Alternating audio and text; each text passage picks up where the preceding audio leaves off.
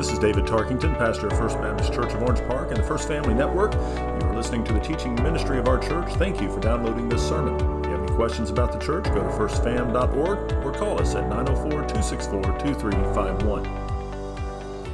Acts chapter 15. Continuing in our journey with Paul and Barnabas, and I, and I love this story as Paul and Barnabas have, have uh, finished. Is this a little bit loud? Is it a little bit hot? So, Ryan, wherever you are, can you just bring it down a little bit? And then I'll be sure to scream a little louder to make up for that. So, that messes with the sound, guys. I hate that. Oh, there's Ryan. Are you still running the sound? You doing good? Okay. So, can you hear me? Can you hear me? Can you hear me? Okay. Paul and Barnabas have gone on their first missionary journey. They've made their way back to Antioch, where the church that sent them out on the mission, and they've given reports of how good God is and what He's done and how He's saved Gentiles and Jews alike. And there are some Gentiles that have joined that fellowship in Antioch. And lo and behold, Paul and Barnabas discover that there are some, as we know, we call them now the Judaizers, who have moved in to that church and have started teaching things that are outside of what the gospel teaches. They've added works to to their understanding of faith. They're telling the Gentiles that, oh, it's okay if you can be a, you can be a member of the church, you can be a Christian. However, you have to be circumcised first, and you have to be a, a Jew first, and then you can become a Christian. And Paul and Barnabas are going, that is not the gospel. Paul and Barnabas then go down to Jerusalem where the elders and the church leaders are, and they have a, I guess you could call it a large business meeting of, of those that are the leaders of the church at the time, and that is, is what has happened now, and they have come, into, come to an agreement. Church leaders and a church gathered have had a business meeting, and they have had a unanimous response in the positive that what Paul and Barnabas have brought before them is wrong, what's happening in Antioch, and they have a declarative statement regarding that. So, if you would, look in Acts chapter 15, beginning in verse 22, we're going to read a good section of this chapter as you see as this uh, unfolds. It says, Then it seemed good to the apostles and to the elders with the whole church to choose men from among them and send them to Antioch with Paul and Barnabas. They sent Judas, called Barsabbas, and Silas, leading men among the brothers. They sent them with the following letter. Um, and here's what it said The brothers, both the apostles and the elders, to the brothers who are, at, who are of the Gentiles in Antioch and Syria and Cilicia, greetings. Since we have heard that some persons have gone out from us and troubled you with words, unsettling your minds, although we gave them no instructions, it has seemed good to us, having come to one accord, to choose men and send them to you with our beloved Barnabas and Paul men who have risked their lives for the name of our Lord Jesus Christ. We have therefore sent Judas and Silas, who themselves will tell you the same things by word of mouth. For it has, been, it has seemed good to the Holy Spirit and to us to lay on you no greater burden than these requirements that you abstain from what has been sacrificed to idols, and from blood, and from what has been strangled, and from sexual immorality. If you keep yourselves from these, you will do well. Farewell. So when they were sent off, they went down to Antioch, and having gathered the congregation together, they delivered the letter. And when they had read it, they rejoiced because of its encouragement. And Judas and Silas, who were themselves prophets, encouraged and strengthened the brothers with many words. And after they had spent some time, they were sent off in peace by the brothers to those who had sent them. But Paul and Barnabas remained in Antioch, teaching and preaching the word of the Lord with many others also. There is an event that takes place in our household. It takes place six days a week, unless there's a holiday that week. And it's an event that has been scheduled throughout my entire life, and it has become, because I'm a strange individual, it has become a highlight to my day. And I think it is because of, of the family that I grew up in, because my parents were in the, my dad was in the military. We moved around quite a bit. And my grandmothers would actually write letters by hand and mail them to my mom and dad on a weekly basis. And so going to the mailbox became a big deal. And I don't know why it's still a big deal. I guess it's I'm an old soul. I don't know. There's nothing in the box normally other than things that I don't want to see. Letters that tell me I need to give money back to some people, so or, or pay a bill. But nonetheless, the mail, going to the mail every day, for me as a kid, uh, that letter to my mom, it, it, was not to me, it was to her, but there was something special about those letters every week when they came in. They either smelled like cinnamon or they smelled like mint. And that's because my one grandmother started putting one piece, one stick of gum in there, unchewed, by the way. One stick of gum, either double mint or spearmint or big red. And that one piece of gum was in the letter. And I, it didn't matter if we had gum in the house, it didn't matter if I had candy available. It's amazing how much better that one stick of gum that came from West Tennessee tasted. I longed for that, hoping that another letter would be written every week. What's fun is that one grandmother was doing it, and the other one found out, so I started getting two sticks of gum a week. So it's pretty good. You know, it's kind of like that peer pressure. It's not always bad. So uh, but, but going to the mailbox and getting the mail uh, is, is, is, I don't know, it's, it's just some kind of routine we do every day, unless, like I said, there's a holiday. And um, my, uh, my granddaughter is, uh, she's, did I mention I have a granddaughter? Did I mention that last week? I think I did. And so she, uh, when, when I'm at home and, and, uh, and Tracy hasn't already gone out to the mailbox, uh, that, ha- that becomes our, our, our journey of the day. It's an incredible journey. It usually happens somewhere between 3 and 4 o'clock, 4 or 5 o'clock, when she's getting ready to be picked up by her parents and she's about done with the grandparents. You know what I mean? You understand what I'm saying? And so it's like, hey, let's go to the mailbox. And so the mailbox journey is a, is a journey. You know, we pick three leaves off the bush on the way there. We walk slowly. We open the box and she sticks her arm all the way in. I have to check first just to make sure. She loves getting mail. She loves the Mint magazine. She loves tearing it up and throwing all that stuff around. So we have confetti in the yard on the way back. But getting mail, it's kind of a big deal. It's not as big a deal for younger generations, I've discovered. I've talked to some of you. I've said, hey, you know, it's gonna something's in the mail. Do you check your mail? I said, yeah, we check it like once every month. I'm like, what? It's just a generational thing. I understand. But the mail's a big deal. And in this part of, the, of, of history, there were a lot of letters being written. In fact, the majority of our New Testament is full of letters. But letters weren't written as they are now, where they're written down, put a stamp on it, put it in the mail, put it in the post office, take it to UPS, a package, send it to FedEx or Amazon or whatever, get it shipped. That doesn't work. Back then, when you had a message you had to get from point A to point B, you wrote the letter. And the letter was then not put on the Pony Express or put on a boat or a ship, or nonetheless, it was put in the hands of a person the hands of a trusted friend, the hands of somebody that you could trust with their lives would protect the message because the message was that important. And when these men were meeting in their business meeting there in Jerusalem, they came to an agreement, a unanimous agreement. They were in one accord, as it says, to agree and affirm the teachings of the gospel and that no work should be added to the, to the, the gospel of faith and grace. And, uh, and so they give these letters to these two men. And these men are Judas. And, and, and I know every time we talk about Judas, uh, typically, as is the case, Judas Iscariot, the, the betrayer, is the one that comes to mind. But there were a lot of guys named Judas in the New Testament. There were a lot of guys in that day. And this guy's name was Judas. And it says they called him Barsabbas. And let me just say, if you're living in the era where Judas Iscariot's getting popular, yeah, you'd get a nickname too. So he goes by Barsabbas. Judas Barsabbas. We don't know much about him. In fact, all we know about him is his name is Judas and they call him Barsabbas. That's it, because that's all we have. We also have his, his, his partner in this journey that's going back with Paul and Barnabas back to Antioch, and his name is Silas. Now, Silas is a little more well known in New Testament. You will see him referenced in some letters as Silvanus, and it's the same man. But Silas is also the one that eventually joins with Paul. We know Paul and Barnabas had the first trip. Eventually, Paul and Silas are missionary partners. What we do know about Judas Barsabbas and Silas are, is this these were godly men. These were men of renown. These were men of faith. These were men of strength. These were men who were trusted.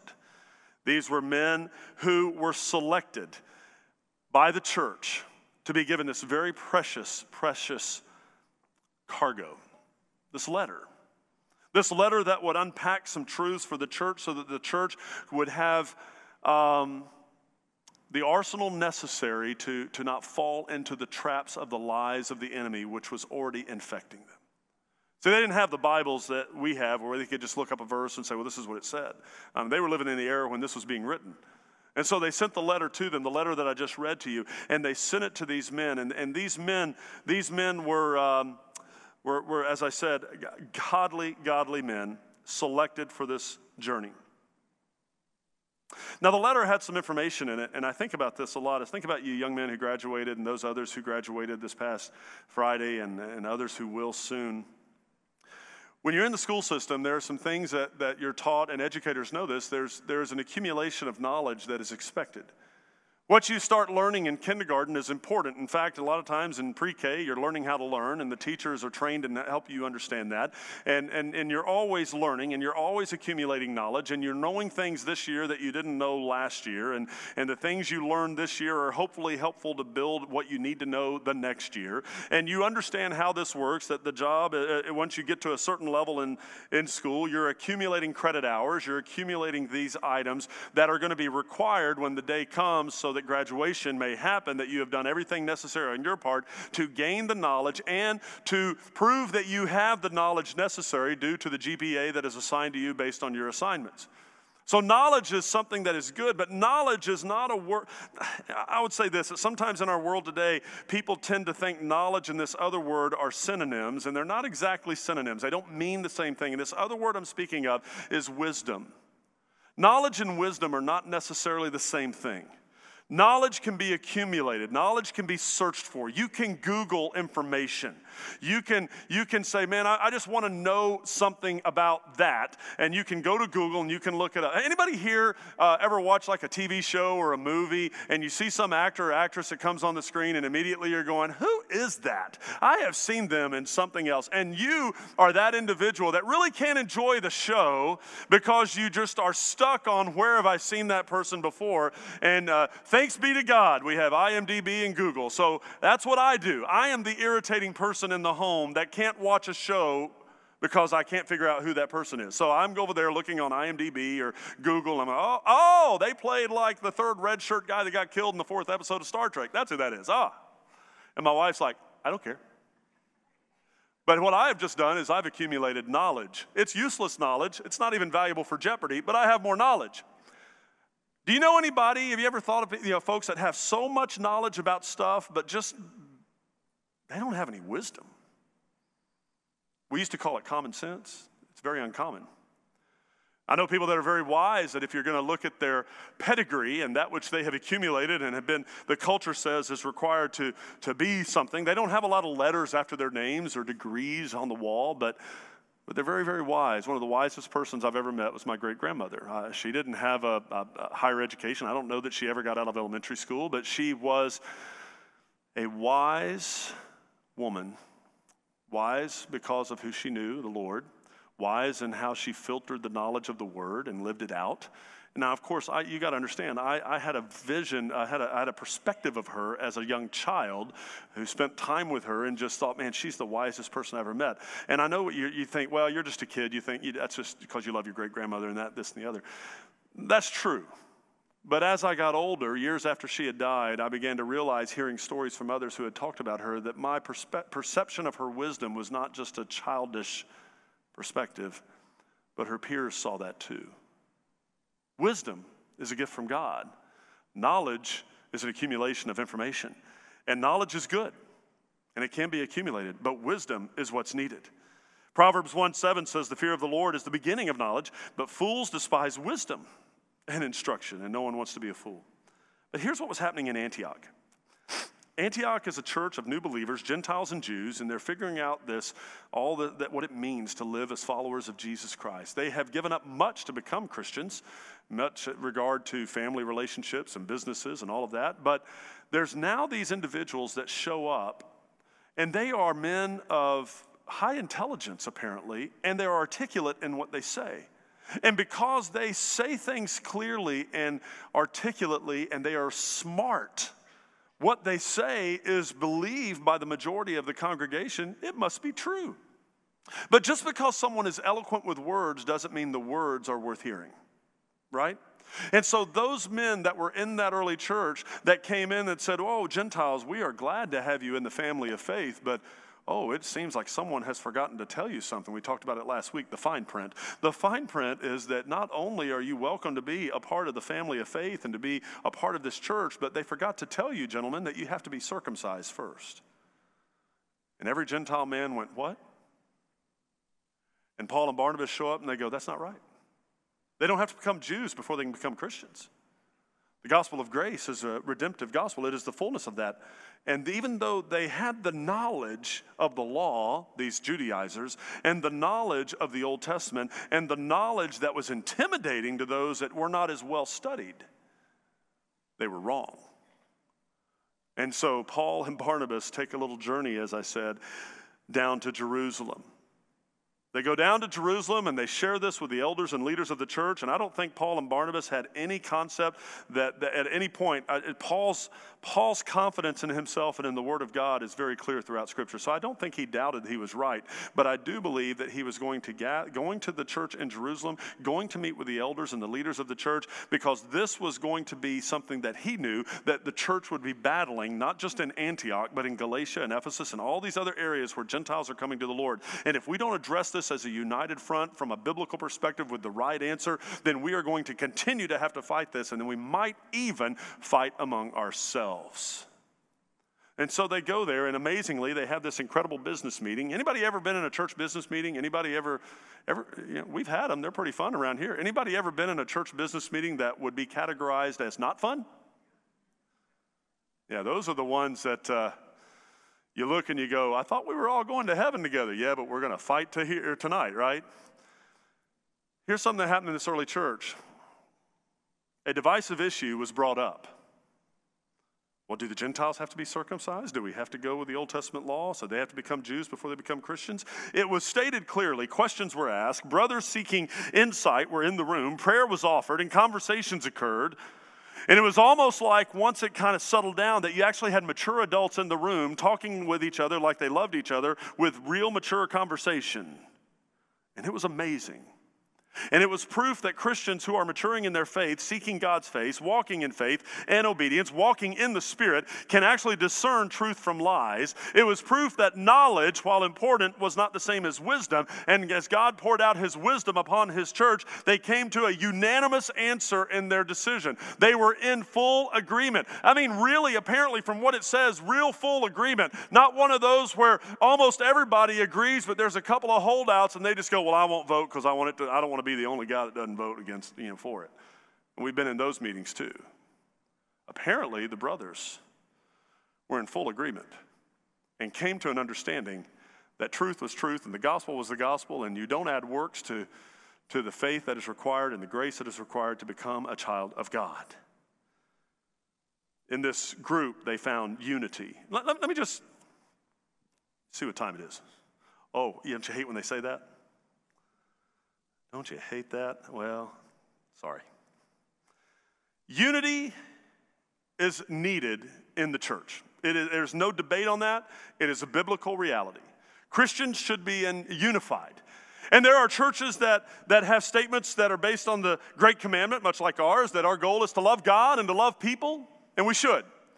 There's more to it than that, by the way. The gospel is much deeper and goes a little further than just generic love, though love is required. And then there are churches that say we want to love God, love people, and we want to be have unity. And, and let me just say that's also a good thing to seek and to, and to, and to desire. But, but let me just, can, can I just go here and just remind us that unity for the sake of unity is empty and worthless. Unity for the sake of just unity strips away convictions and ultimately and eventually strips away truth. We live in an era now in our nation and in, our, in, the, in the culture uh, that it's not just now, it's been like uh, 50, 60, 70 years going, where mainline Protestant denominations have split left and right over issues of biblical inerrancy and morality and other issues like that. I mean, there's a reason there are two mainline Pro, uh, Presbyterian denominations. There's a reason that, that you're seeing things happening. There's a reason in our, our own county we had Grace Episcopal Church and then eventually New Grace Anglican Church. It wasn't wasn't because the church planting movement happened in the Episcopal uh, denomination. That's not why we have two grace churches. There's a reason that there's a lot of concern about what's going to happen in Nashville this summer over the Southern Baptist Convention. Is it going to split? I don't know. It might. Who knows? I know that I have brothers on, and sisters on both sides of every argument, and it's Baptist. So if there's 10 Baptists in the room, there are 30 opinions. We know how this works. I pray that we find unity in the gospel and we get back to what really matters and quit shooting our own injured. But nonetheless, this is what happens. Our own brothers and sisters that are part of the United Methodist Church are at a point of schism even now, if you've been following any of that. The only thing united about United Methodist Church is the trademark and their logo. That's not a shot, that's a reality, and it's a sad reality.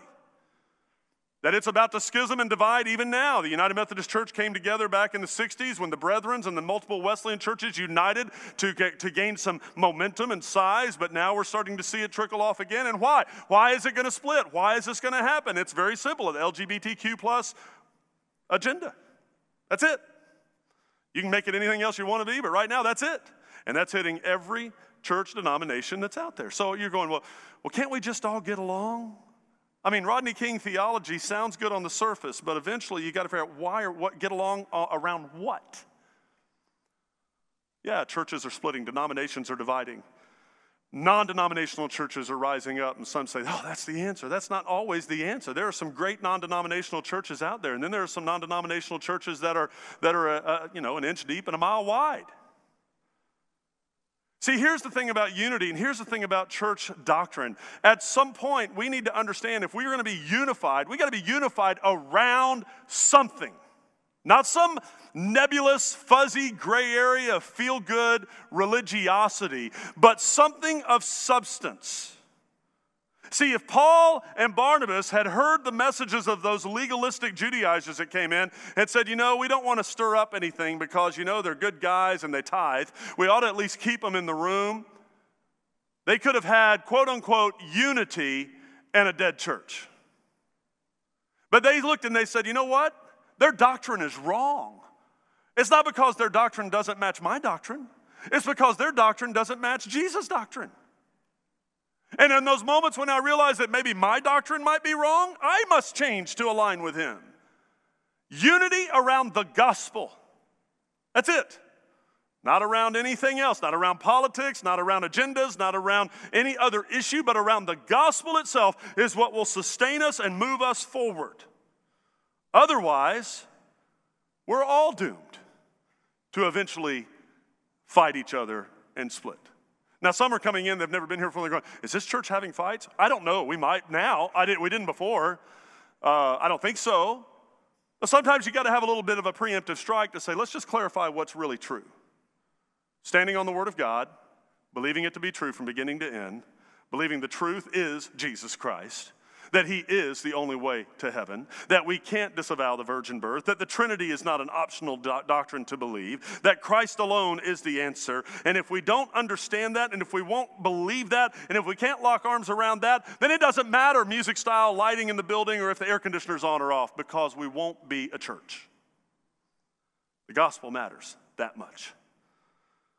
Paul and Barnabas went down to Jerusalem, and it says they sent Judas and Barsab- Judas Barsabbas, his nickname, and Silas back with them to, rem- to share the results of the business meeting and to give them this most important letter of encouragement and clarity. Now, who are Barsabbas and Silas? Let me tell you who they're not. They're not some interns that worked at the church unpaid, just trying to figure out if they like the ministry concept of working for a living. They were not the men who drew the short straw. They were not men who were barely committed. These were not guys that showed up to church twice a month and half the people didn't know who they were. These were two men embedded within the fellowship of believers that were there all the time as needed, were those you could count on. They didn't clock out when their Christianity moved beyond Sunday morning, they were in for the long haul. And they were selected to be the ones to take the message.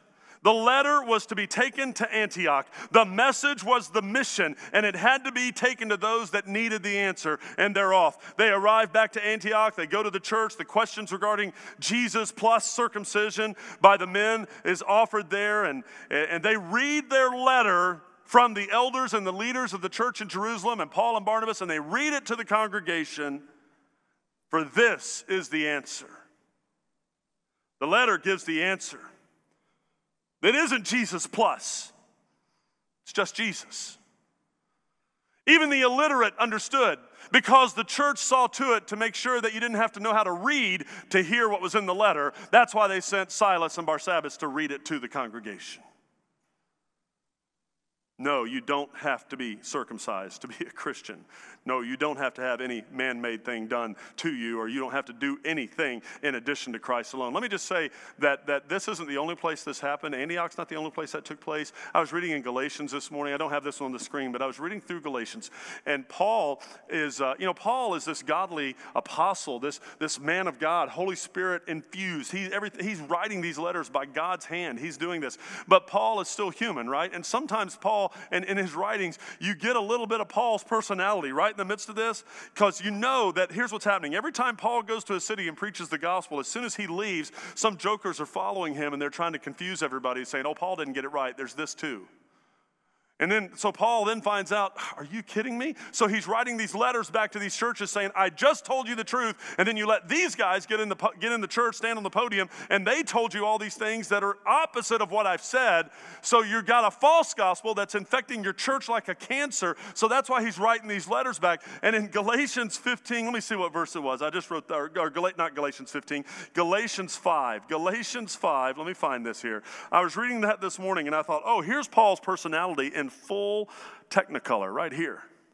In Galatians 5:12 talking about the same kind of people, he said this, "I wish those who unsettle you would emasculate themselves." I have yet to see that verse on a t-shirt. I haven't. And there is no statue at Lifeway that depicts that. Jesus junk at Hobby Lobby, let's see that one show up on the that ain't happening. But Paul says, I am I'm so sick and tired of what they're doing. I wish they would just, oh. Mm. Sometimes you gotta you got to get a little serious about what's going on here and say, hey, if the gospel matters, the gospel matters. I, I, I, was reading this too, guys, and, and this is not just for the graduates, this is for all of us. Look here, in the same passage, I shouldn't have shut the page here, Galatians 5, I continued on, and, and I thought, wow, all right. So, so, so sometimes, sometimes commencement speeches, and I get it, you know, because they, they, they got to say something. Graduation, say things like, you know, stuff like follow your heart. You know, that's ridiculous. That's a terrible uh, thing. Don't ever follow your heart. Your heart's evil. Don't do that. Um, you know, you can be anything you want to be. You can't. I mean, you, you, you think you can. I want to be a can of dog food. You can't. You don't want to be that. Why would you? That's ridiculous. So there's all these kitschy kind of feel good, tweetable junk that's offered. Let me, let me tell you what the scripture says says you get to walk one of two ways. Not just the graduates, but all of us. We get to walk one of two ways. And this is, this is relevant to what Paul was writing to these guys, or what, what was written in the book of Acts in the letter. In Acts chapter 5, it says this, verse 16. I mean, I mean Galatians chapter 5, verse 16.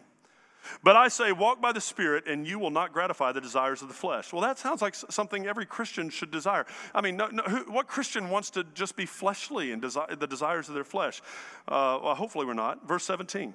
The desires of the flesh are against the Spirit. So I don't know if you caught this, but you can't walk in the flesh and walk in the Spirit at the same time. You can't, you can't toe that line. It's one or the other. And the desires of the Spirit are against the flesh. For these are opposed to each other to keep you from doing the things you want to do, the real things that the good Christian should want to do. In verse 18, it says, But if you are led by the Spirit, you're not under the law. Which, see, that, that exactly goes to what those guys were saying in Acts. But what are the works of the flesh? Just in case you need a list, Paul gives you one. Now, the works of the flesh are evident sexual immorality don't know if you noticed that, but it's kind of rampant today. Impurity in the church and out, but it's real. Sensuality. So everybody that thinks I'm okay but looks online at things they shouldn't, there you are. Idolatry. That's not just little statues you're offering sacrifices to. It's anything you put over God.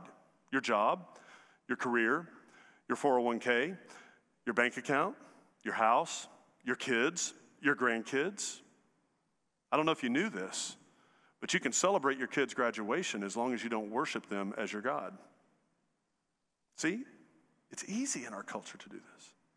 Idolatry is of the flesh, sorceries of the flesh, enmity, strife, jealousy, fits of anger. Anybody you know, anybody know anyone that just has, an, has they have an anger problem? They have a, they have a bad temper. You realize that a person with a bad temper is just revealing that they don't walk in the Spirit of God? Even if they just say, I just have a bad temper. My dad had a bad temper. My mama had a bad temper. I can't help it. Right. But if you walk in the Spirit, you have self control. See how that works? fits of anger, rivalries, dissensions, divisions, envy, drunkenness, orgies. And that's a long list Paul gives, but he knows how human beings are, and we know how we are, right? We'll look at that and go, okay, the thing I do isn't on that list. So Paul said, and the things like these, etc., etc.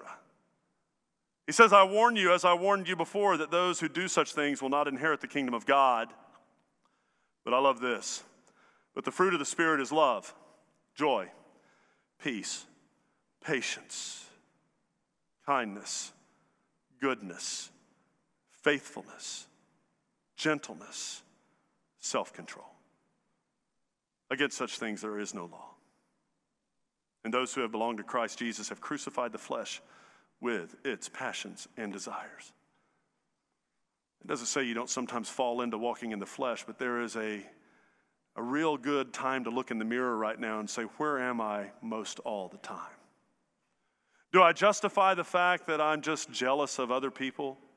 Do I justify the fact that I have fits of anger and I say things I shouldn't and I have to apologize all the time? Do I just justify the fact that, that I have my own personal needs and sexual needs and all these things that I've declared to be needs? And so I kind of go there because, you know, it's what I, I feel like I, I, I deserve that. And you're either walking in the flesh or you're walking in the spirit.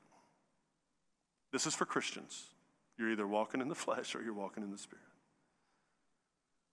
See, heart transformation leads to lifestyle change. But we often live like it's or believe like it's the other way around. You ever heard this phrase, we like our fish clean before we catch them? That's how a lot of Christians live. Oh, if this old boy get his act together, if he'd start treating his family better, if he'd quit drinking, quit doing drugs, quit doing this, quit doing that, quit looking at that, quit living with that, you know, all of these, if you'll just do all these things first, then I'll come on to church and you'll, you'll, you'll find Jesus. It's, it's really the back, it's like putting the caboose in front of the train, it's backwards. Behavior modification and life change never, or uh, uh, life change or changing your lifestyle does not lead to heart transformation. Heart transformation through Christ, through the gospel, through surrender, through Christ alone infects you in a good way and leads to all the others. See, so in that letter that was written to the guys in Acts, they said, Hey, we're not going to ask you Gentiles to do anything more than we're asking the Jews to do. Don't eat meat sacrificed to idols. You're going to make a, a weaker brother, you know, you're going to make him fall. Don't fall into sexual immorality. Just live a holy Christian life, you know, fruit of the Spirit. It's the same message for us. It's the same message for us. As I look at this, I think of a challenge today for all of us, but if, I'm, if you want to make it for the graduates, you guys can use this too. Here's my challenge seek wisdom, not just knowledge. Seek wisdom, and that's gifted from God. Be found worthy of the mission. We live in a day and age where we, we pick our careers, we pick our college, we pick our degrees, we pick our lifestyle, and then we ask God to bless it after we've decided everything we're going to do. I'm going to ask you to seek God's face as you move forward and live in His will and be found worthy of the mission and have a life that matches the message. You know what was really good about Barsabbas and Silas delivering the letter that represented the holy right thing to do? Is that Barsabbas and Silas, though imperfect as human beings, were redeemed by the grace of God and they were living the message. They were walking the walk. Their letter matched their lifestyle. Perhaps, you know, some churches would say, hey, we need some more Barsabbases in here. Maybe there's a Silas in here. Let me just go ahead and say that no. There's not a Silas in the room. There's not a Barsabbas in the room. There's no more Davids in the room. You can learn from all of those. And I loved how those blessings were because they referenced that. But here's the good news I believe there's a you in the room. You. That God is calling out for a mission that only you can do, that only you can fulfill. And that's even more exciting that you would be called by God to live lives worthy of the grace filled calling that He has given you, to be a living message of the gospel of grace to those who need to hear it and see it, to be the voice speaking clearly and lovingly to those who do not see a way out of their messed up, confusing, overwhelmed, busy lives. They need to hear your voice, your voice speaking the truth of God. For you to be the clarity in a confusing world. When everybody else is looking for someone they can go to, they can call, they can text, they can ask, How do you do it? I seem to be falling apart. They need to see you. Not perfect, but steady, walking in the Spirit, trusting God in the midst of your own overwhelming lifestyle. They need to see you and me as the all in maturing disciples of Jesus Christ, bringing the message of hope to a lost and dying world. You're going, Well, you're asking me to be Jesus. No, I'm not. But I am asking you to be like him. That's what he asked. My disciples will do even more than I did. That's you and me. To bring the message of the gospel of grace to those who most desperately need it. You say, well, does God, does God need me? God doesn't need you. That's another great blessing. He doesn't need you. The work that God's going to do, God's going to do. But here's what's really exciting God wants you, He's invited you into it. How incredible is that? Did they need Barnabas and Silas to take the letter? Nah, they'd have got it there some other way. But how, important, how, how, how incredible was it? That, I mean, that Bar, Barsabbas, that Barsabbas and Silas were able to do, so, to do that just because they were available. You know, we ask you to think about your one, that one person in your life that you know as best you can tell is not going to go to heaven, doesn't know Jesus, has never said yes to him. And I know many of you have been praying about that individual every week for the last year. And some of you have had the boldness to even have those conversations that have been so hard up until now. But I'm going to ask you if you're walking in the Spirit and you're trusting Him, and if you haven't had that conversation with your one, why not this week? Why not this week? Well, they might reject me. Isn't it worth the risk? It is life and death. Eternity does hang in the balance. And God's just saying, why don't you get in on this? And He's given you and me the privilege of speaking that truth. You may, you may be thinking, I don't know who that one is. I can't think of anybody. But you know what? There's probably somebody in the room that is somebody else's one. Not everybody here is a Christian. I know not everybody in the room is a Christian. Not everybody in your Sunday school class is a Christian, folks. Not everybody in your care group is a Christian, likely. So there are some still struggling with this reality of Christ and the truth. My question to you today knowing that you're somebody's one, I'm asking you, would you surrender your life to Jesus Christ today? The Bible says that no one is worthy. All have sinned and fall short of God's glory. And Jesus died on a cross and shed his blood to pay the penalty for sin of all sins, past, present, and future, every sin of every human being that had ever lived. And he paid the penalty that you and I owe so we don't have to die. The wages of sin is death, and it always has been. But the gift of God is eternal life in Christ Jesus our Lord. This is not a request for you to repeat a prayer after me. This is not a request for you to make another commitment, but it is that offer to say, Do you have this eternal life secure in you? Do you know heaven is your home? Have you surrendered and given up, declared Christ to be the Lord, and confessed your sin? If you want a prayer, there's your prayer. Dear God, I've sinned. I'm so sorry. Please forgive me of my sin. I believe Jesus is your son. I believe he died on the cross. I believe he rose again on the third day. And because he rose again, he defeated death. And I want to defeat death. So, Lord, would you come into my life and change me from the inside out? That's a prayer. You could pray something like that. But it's got to be yours. Would you do that today? I'm praying for you. We're going to close. We're going to have one one moment of uh, some music playing, and then I'm going to be down front. And at the end of this service, if you need to see me or one of our pastors about that decision to say yes to Jesus, I'd love to talk to you about that. Father, I thank you for who you are, and I thank you for Jesus Christ. I thank you, Lord, for, when a, for the, the reality that when a, when a message needed to be sent to the world, you sent Jesus as that great letter, that great word, the word of truth, who is the way, the truth, and the life. And I thank you that online and in the room there are lost people watching that do not know you. I thank you for them. I thank you, Lord, that they've stayed with it and they've listened and they've heard. And whether they're frustrated or confused or questioning, Lord, I, am good with that, and you are too. So thank you that you're causing that stirring of emotions even in their mind right now. But I pray, Father, that whether they turn off the computer or they walk out the door, that they do not do that before they have settled eternity with you. This is what it's really all about. Lord, we would love to see some people today graduate from being a creation of God to being a child of God. That would be a celebration to have. May that happen now.